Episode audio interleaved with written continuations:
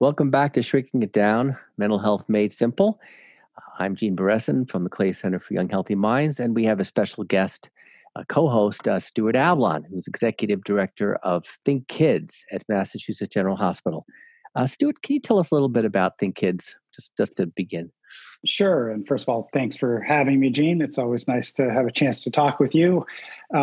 So Think Kids, as you mentioned, is a program in the Department of Psychiatry at Mass General Hospital, where we specialize in helping kids and adolescents with challenging behavior. And we work with parents, we work with teachers, we work in all kinds of settings, providing people support in helping address challenging behavior.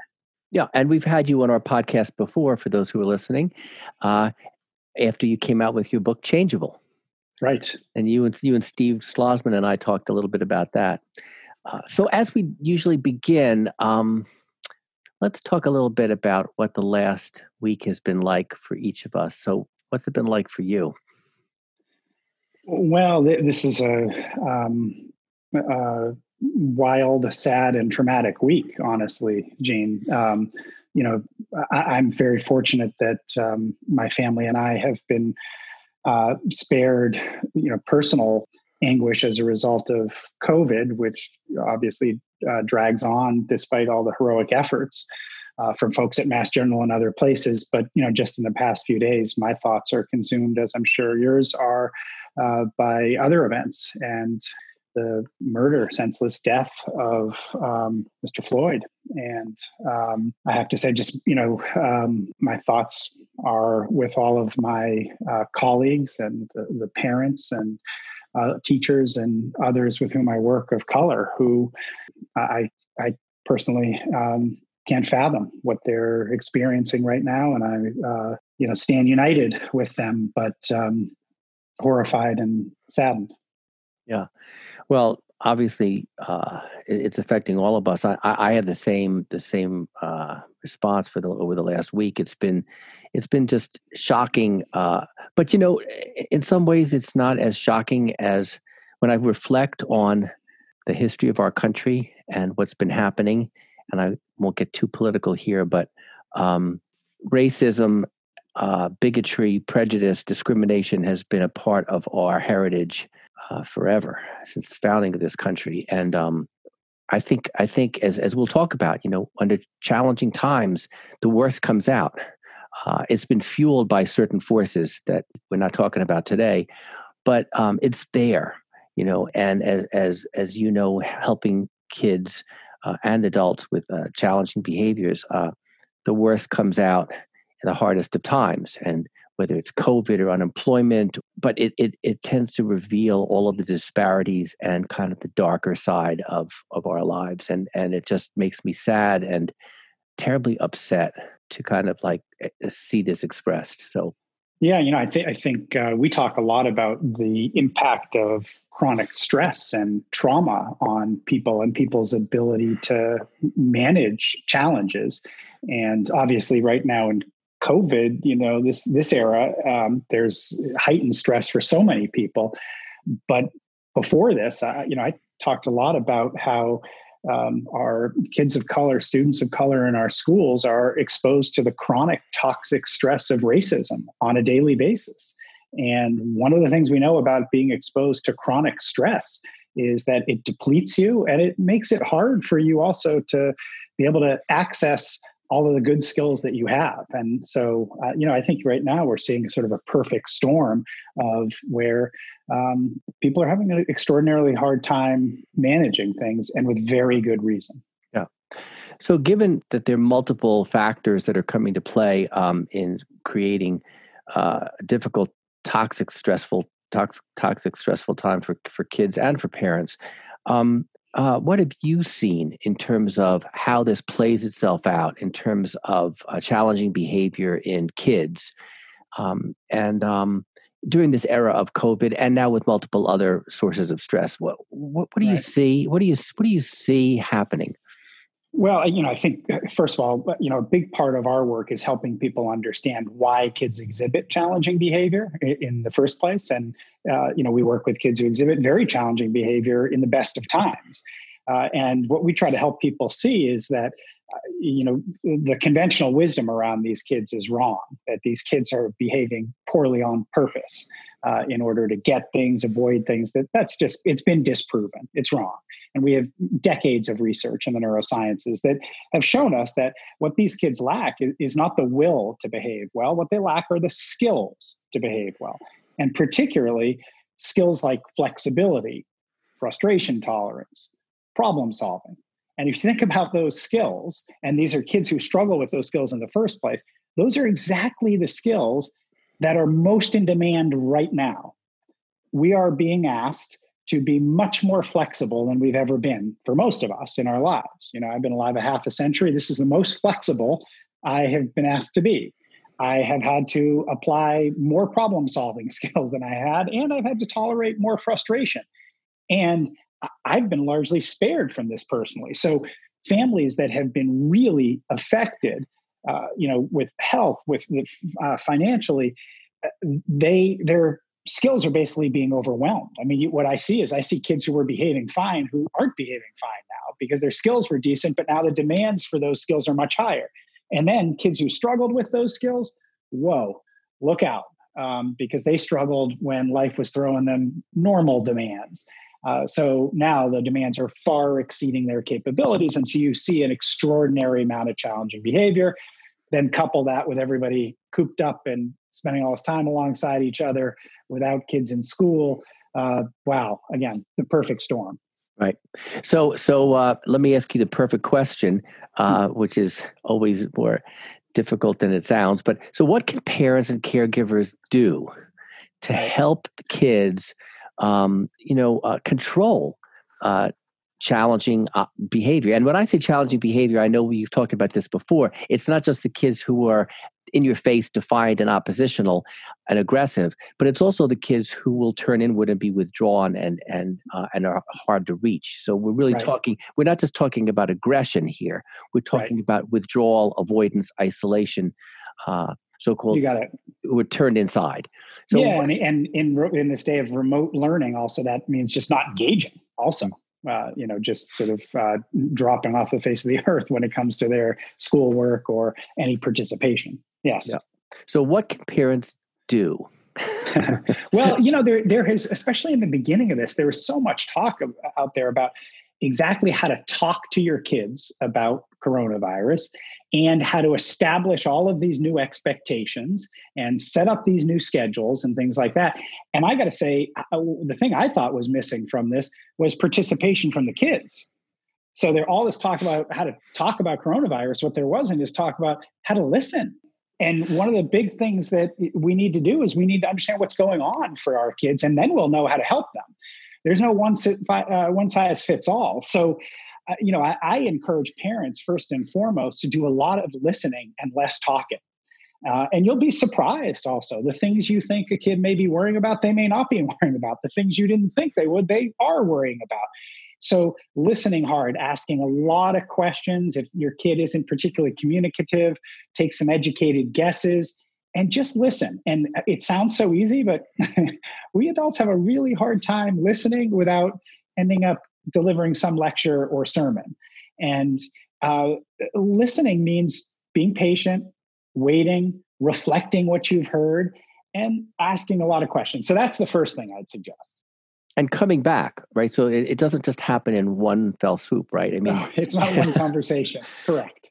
Right. And then, another thing I'd suggest, and don't worry, I'll get to some more practical things too, but another thing I would suggest is being mindful of one's mindset. Remember that nobody's behaving badly on purpose during this time. Even the best of our skills goes out the window under stress like this. And if you are feeling like somebody's doing this on purpose, what it does is it gets you more frustrated, or to use fancy language, dysregulated. And the more you get dysregulated, the more your kid gets dysregulated and you're off to the races. So to state something very obvious, it's mostly about us adults staying calm. And the starting point for staying calm is remembering that your kid's doing the best they can under these circumstances. And our job is to try to help. Okay. Now, a few other things I would say. I would say before you go off establishing all these new expectations and routines and things like this, invite your kid to come to the table and collaborate. Because if a kid's a co-author of what the day is going to look like, you know, you're worried about, are they going to exercise? Are they ever going to turn off their phone? Are they going to go to bed before 4 a.m. when they don't have to be up anytime the next day? Don't just sort of pronounce what's going to happen. Invite them in, sharing what you're worried about, but ask them to be co-authors. And the more they are, the more ownership they'll take, you know, the more invested in it they'll be. And if it doesn't go well, well, then you're in it together, trying to tweak it and come up with something else. So I think, you know, don't forget to collaborate. Invite your kids to the table. So let me ask you a challenging question. So what happens if your kids don't want to play ball with you? What happens if they basically say, oh, you know, just tell me what to do, or they don't say anything? How do you engage them? How do you encourage them? How do you let them know that they can trust you, particularly if you haven't done this very much in the past? Well, and so let's be clear. If you haven't done it very much in the past and you're just doing it now, they can't trust you yet, to be honest. So there's no magic where it's like you're going to make them trust you, because they have very good reason. They see this track record for a long time. And so when you try something else, they're thinking, you know, what podcast did you just listen to? And what are you trying now? So it's understandable that they're going to be skeptical. What I tell parents to do is be transparent about that. What that looks like is say, you know what, I don't blame you for not seeming too eager to talk with me about these things, because you're probably thinking that I'm just going to try to make you do what I want you to do. And if you don't do it, I'm going to take something away or punish you. So I don't blame you. I am trying to do this a bit differently. And let me explain what I'm trying to do. And you can tell me if I'm not getting it right here, but I'm really trying to do something different. And then what I tell parents is let a kid know you want to listen to them first. You want to hear their perspective, their point of view, what they're worried about, what they're concerned about. And after you have a good sense of where they're coming from, you are going to ask them to hear where you're coming from.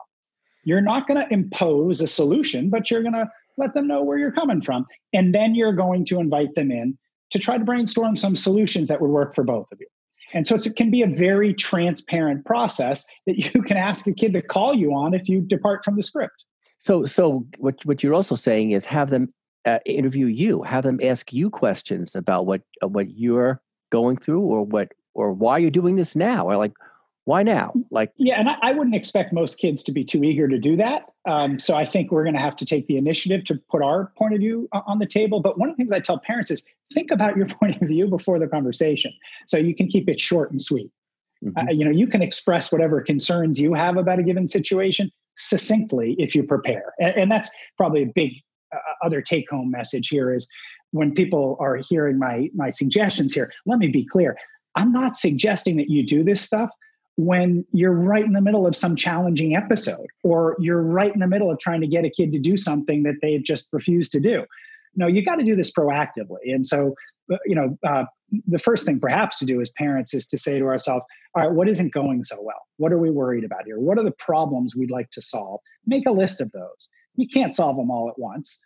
Pick one to start with. Don't make it the hardest one to start with, and try to address it proactively, which means catch your kid when they're calm, they're accessible, they're not stressed, and you're not asking them to do something, and try to have this conversation then. Mm-hmm. So what happens when the parents are exhibiting challenging behavior? Because we're not perfect, and we have our own meltdowns, and the kids might turn around and say, well, geez, you're asking me to do X, Y, or Z, but look at you. I mean, you're having explosions, you're fighting with each other, you're like, you know, you're getting into arguments, you're like, why should I behave differently when I don't see it coming at me? Right. Well, you know, first of all, I would say to us parents out there, I got three of my own, is the same empathy we want to have for our kids, we need to have for ourselves. So like, you know, we have at Think Kids, we have this mantra, kids do well if they can, which is meant to say if a kid could do well, they would do well. You know, it's not kids do well if they want to. We just got to make them want to. It's kids do well if they can. They all want to do well. Well, guess what? Let's remember the same is true with us. Parents do well if they can. None of us parents want to have things going awry in our home, feel like a bad or ineffective parent. We too are doing the best we can to handle challenging situations. So we've got to have some empathy for ourselves. And if you're in a two-parent household, for your co-parent, you know, have some empathy for each other and some patience with each other. But if a kid, you know, is calling you out on your bad behavior and it's accurate, well, guess what? Don't downplay it. Own it. Yeah, I'm feeling really stressed. And here's the things that are going on for me. And I'm sorry if that's something that's coming out in a way that's hard for you. Now, what I always tell parents is apologies are great, but the proof's in the pudding. So if you're going to apologize, then make sure you're going to try to take some new action as well. And what I'm saying is, look, maybe you just lost it completely with your kid. You know, you can't go back and undo that. But you can apologize after and then try to make it right. And how do you make it right? What did you blow up around? What was it? Is that issue going to recur? Well, then let's have a proactive problem-solving conversation together with your kid where you start by listening hard to them. And it doesn't end with you imposing your will, but instead it ends with you inviting the kid to come up with some solutions together. So, and by the way, sorry, Gene, you know, one of the things I'm aware of as I'm giving this advice, and maybe people who are like, you know, invite my kid to problem solve. Like, what is this guy talking about? He's clearly never been to my home. I want to point out that what I'm describing is a clinical approach that we use in prisons, correctional facilities, residential treatment facilities, where we see dramatic results. So this is not some sort of, namby-pamby form of parenting, kumbaya parenting that's pie in the sky and not sort of, you know, battle-tested, if you will. We know it works with the most challenging kids under the most challenging circumstances. So it's actually perfectly suited for what's going on in so many more homes right now. So, you know, I always get the questions from parents, should we be using rewards? Should we be using incentives? Should we be using, like, what's in it? What's in it for the kids to do the right thing? What's in it? What's in it for them? Well, first of all, if what's in it for them is some reward, then what you're teaching your kid is that they should behave in order to get stuff. And one of the things that we know about that is if that's how you treat your kid, be prepared, because they're only going to do stuff when you're dangling something in front of their nose. They, and not just they, adults do the same thing, are going to try to get the stuff with little interest in achieving the actual goal you want them to. And you'll set up this dynamic that is based upon power and control, which is not the secret to parenting. So, you know, in short, I would say try to stay away from luring your kid to do stuff with rewards and consequences. What's in it for them, believe it or not, is every kid would prefer to have a solid relationship with their parent. And it's the number one thing that we know predicts good outcomes for people is having helping relationships in their lives.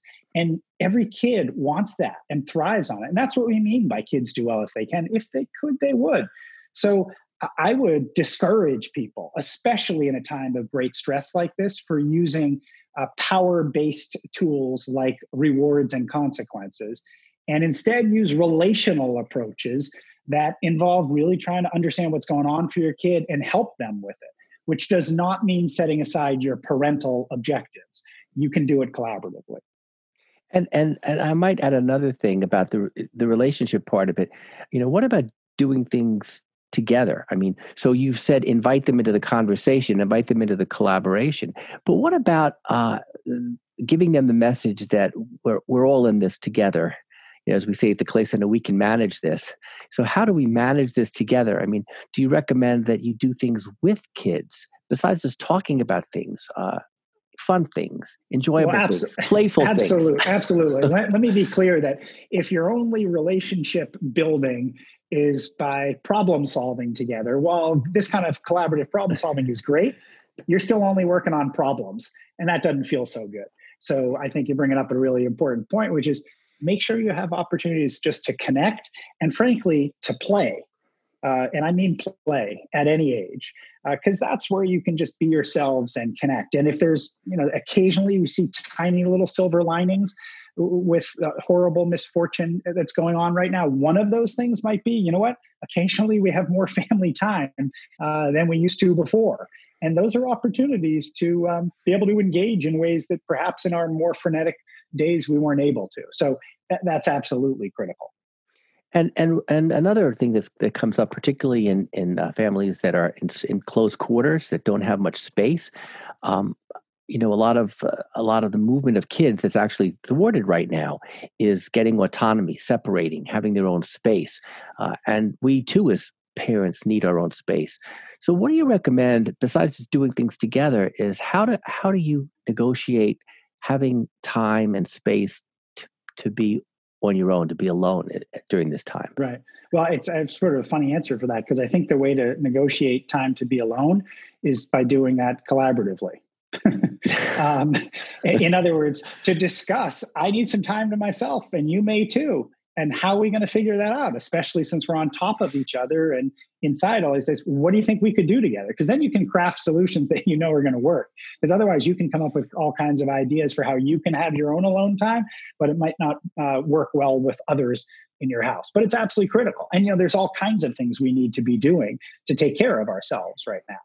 We need to be sure we're watching our sleep hygiene, our sleep schedules, and our eating and our exercise. Movement is critical. I mean, I mentioned being dysregulated earlier. One of the things that regulates us humans is, you know, some repetitive rhythmic activity. And whether that's listening to music or going for a walk or a jog or something, these are things that actually help to calm our brains and make it easier for us to access the smart part of our brain when we need it.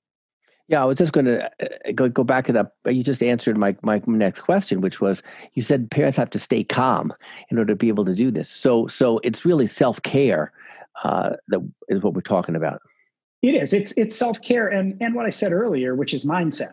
Because you can do all the self-care in the world, but if then your kid starts to, you know, engage in some challenging behavior and you think to yourself, there you go again, that you little, you know what, making my life miserable and piling on because you know you like to push my buttons, very common phrase. And almost every adult assumes that kids like to push their buttons, which is actually not true. But people, it's sort of conventional wisdom. If you can avoid that mindset and instead embrace the mindset of kids do well if they can, he's doing the best he can. That, coupled with some self-care, can help you stay calm. So let me take it to another level of complexity, because this is what I've seen in my practice using the collaborative problem-solving model. Sometimes the parents or caregivers are at odds with each other. Oh, yeah. They can't collaborate. And one is on the same page that you are with Think Kids and collaborative problem-solving, and the other one is saying, like, all right, forget it. I don't buy this. You know, this is garbage. Or oh, look, just you do it. And then you have a conflict. So what happens when you have parental conflict around this mission?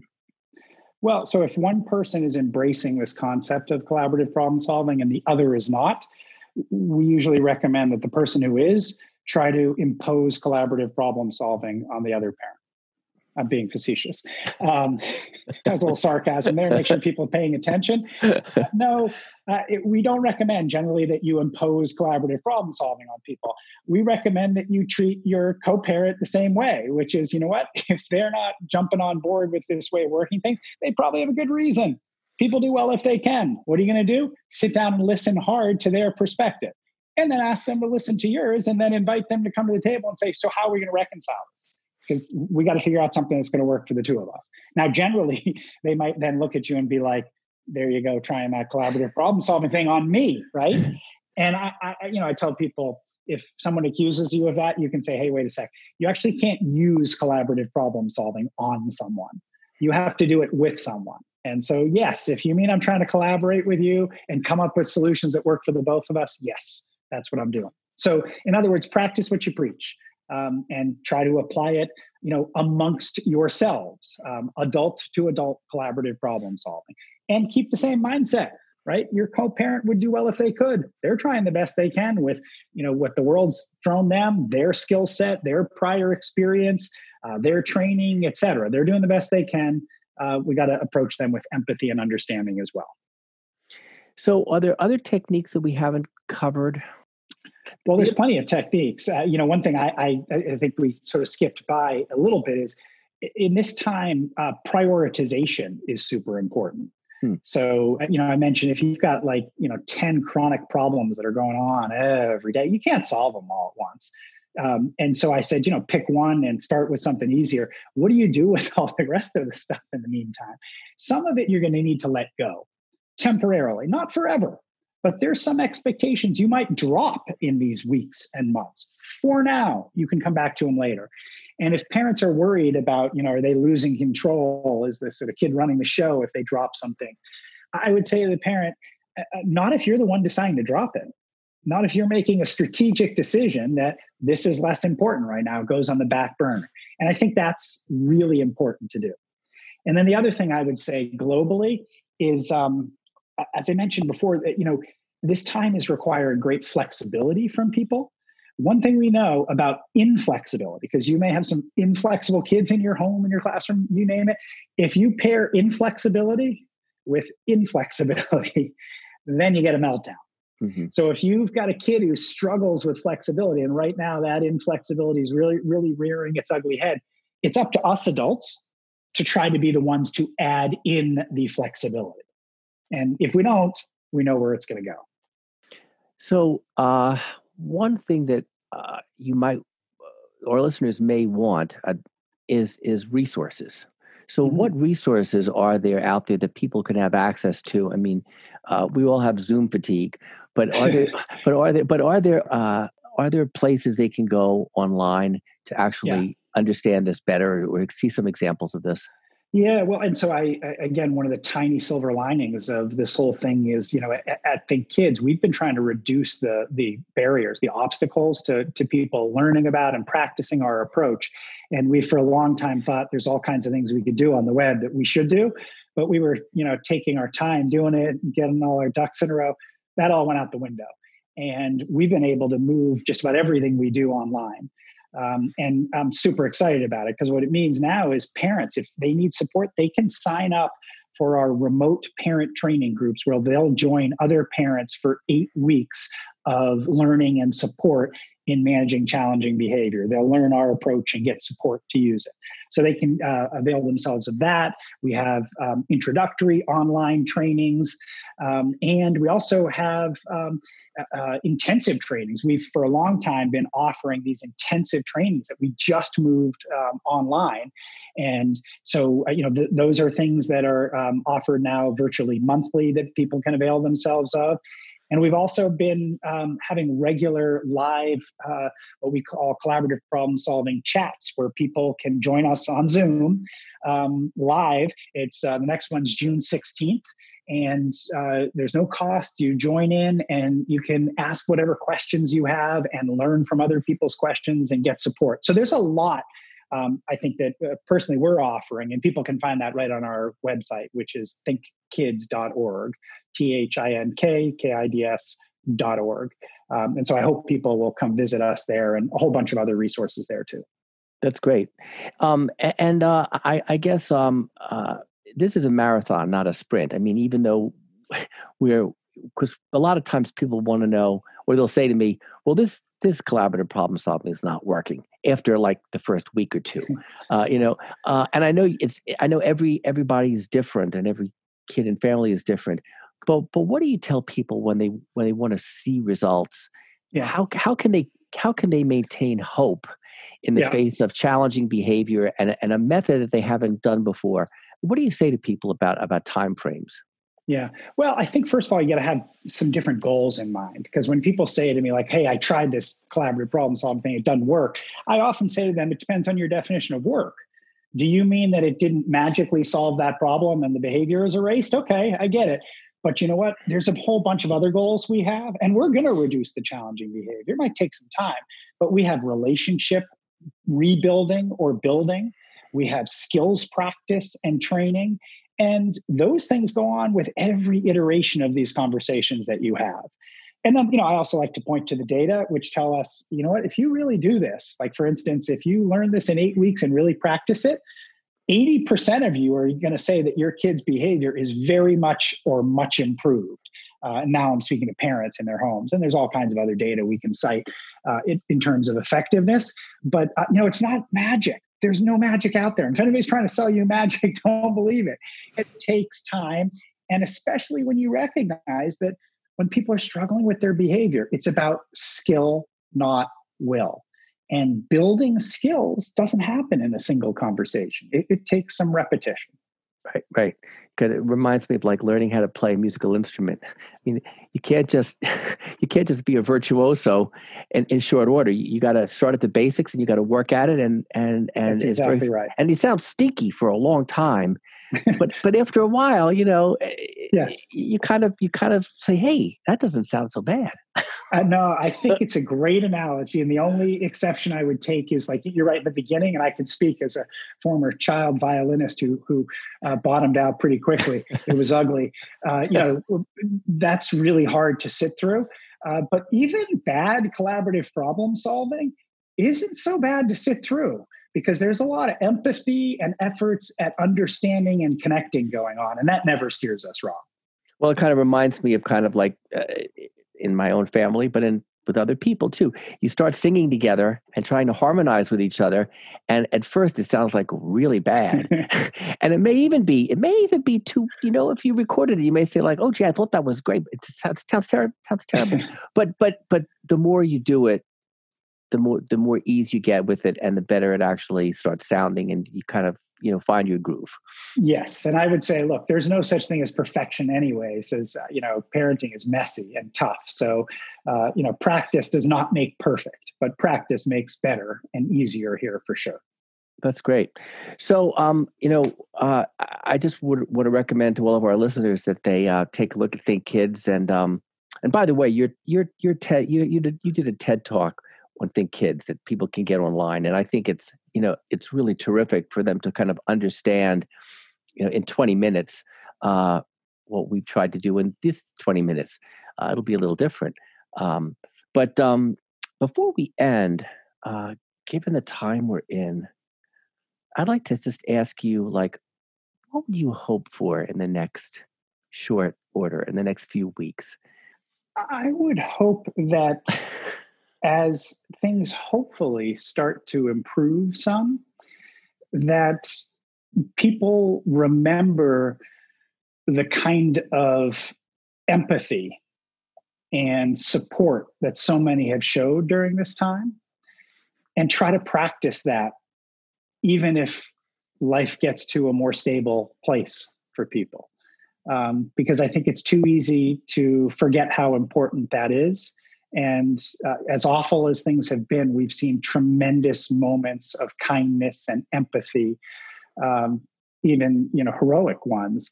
And there's a lot more room for each of us to practice empathy and understanding during the course of our given days. And I would say with the most recent events in our country, my goodness, is there tremendous room there. And so I hope we come out of this with more empathy for one another, and better ability to take each other's perspectives into account, and place more value on those things in our relationships. Yeah, and I would add to that, because I was thinking very similarly, that we use that newfound empathy to collaborate with each other in a way which is different and productive, even if we have our differences and our different perspectives, that we all can work together towards a common goal. And I think everybody wants peace. Everybody wants freedom. Everybody wants success. Everybody wants to feel better about their lives, you know, regardless of your point of view. So maybe out of that empathy, we can have some collaborative problem solving in our country. And I think that's well said. And I would remind people, when I say empathy, I don't mean agreeing. Empathizing does not mean you have to agree with somebody. It doesn't mean you have to disagree with them either. It means you just have to try to understand where they're coming from. And if we could practice more of that, I think you're right, Gene, we might be able to find ourselves better able to collaborate moving forward as a country, which is so sorely needed right now. Well, I want to thank everybody for listening, and Stuart, thank you for coming on this show again, and I hope you'll be back, and that about wraps it up. So thanks for listening, everybody. My pleasure, Gene. Thank you for having me. I always enjoy our conversations, and I hope they're helpful to people. So thanks so much. I'm sure they will be. I'm Gene Beresin. I'm Stuart Ablon. We'll see you next time.